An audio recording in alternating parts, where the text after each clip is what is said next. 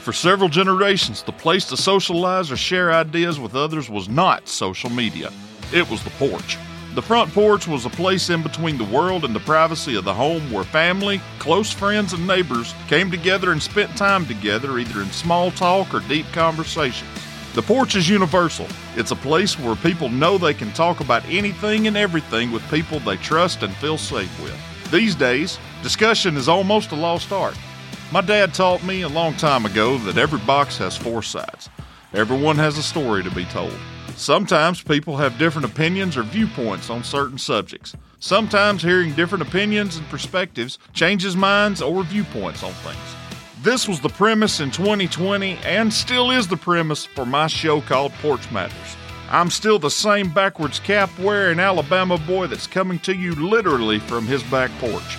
If you don't love me already, give me a chance. I'm sure you will. Join me as I sit down with old friends and new friends to share our opinions and perspectives on different topics or just get together to have a friendly conversation about whatever comes up. On Porch Matters, the saying is this big issues or just a friendly conversation. No topic is off limits. Give me a listen. You might like what you hear. Find Porch Matters on Apple Podcasts, Goodpods, Spotify, or your favorite place to find podcasts. Please like, follow, or subscribe so you don't miss an episode.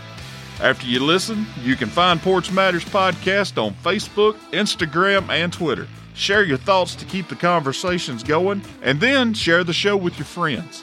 With that being said, step on up, sit down, twist off that bottle cap, or crack open that can, and welcome back to Porch Matters.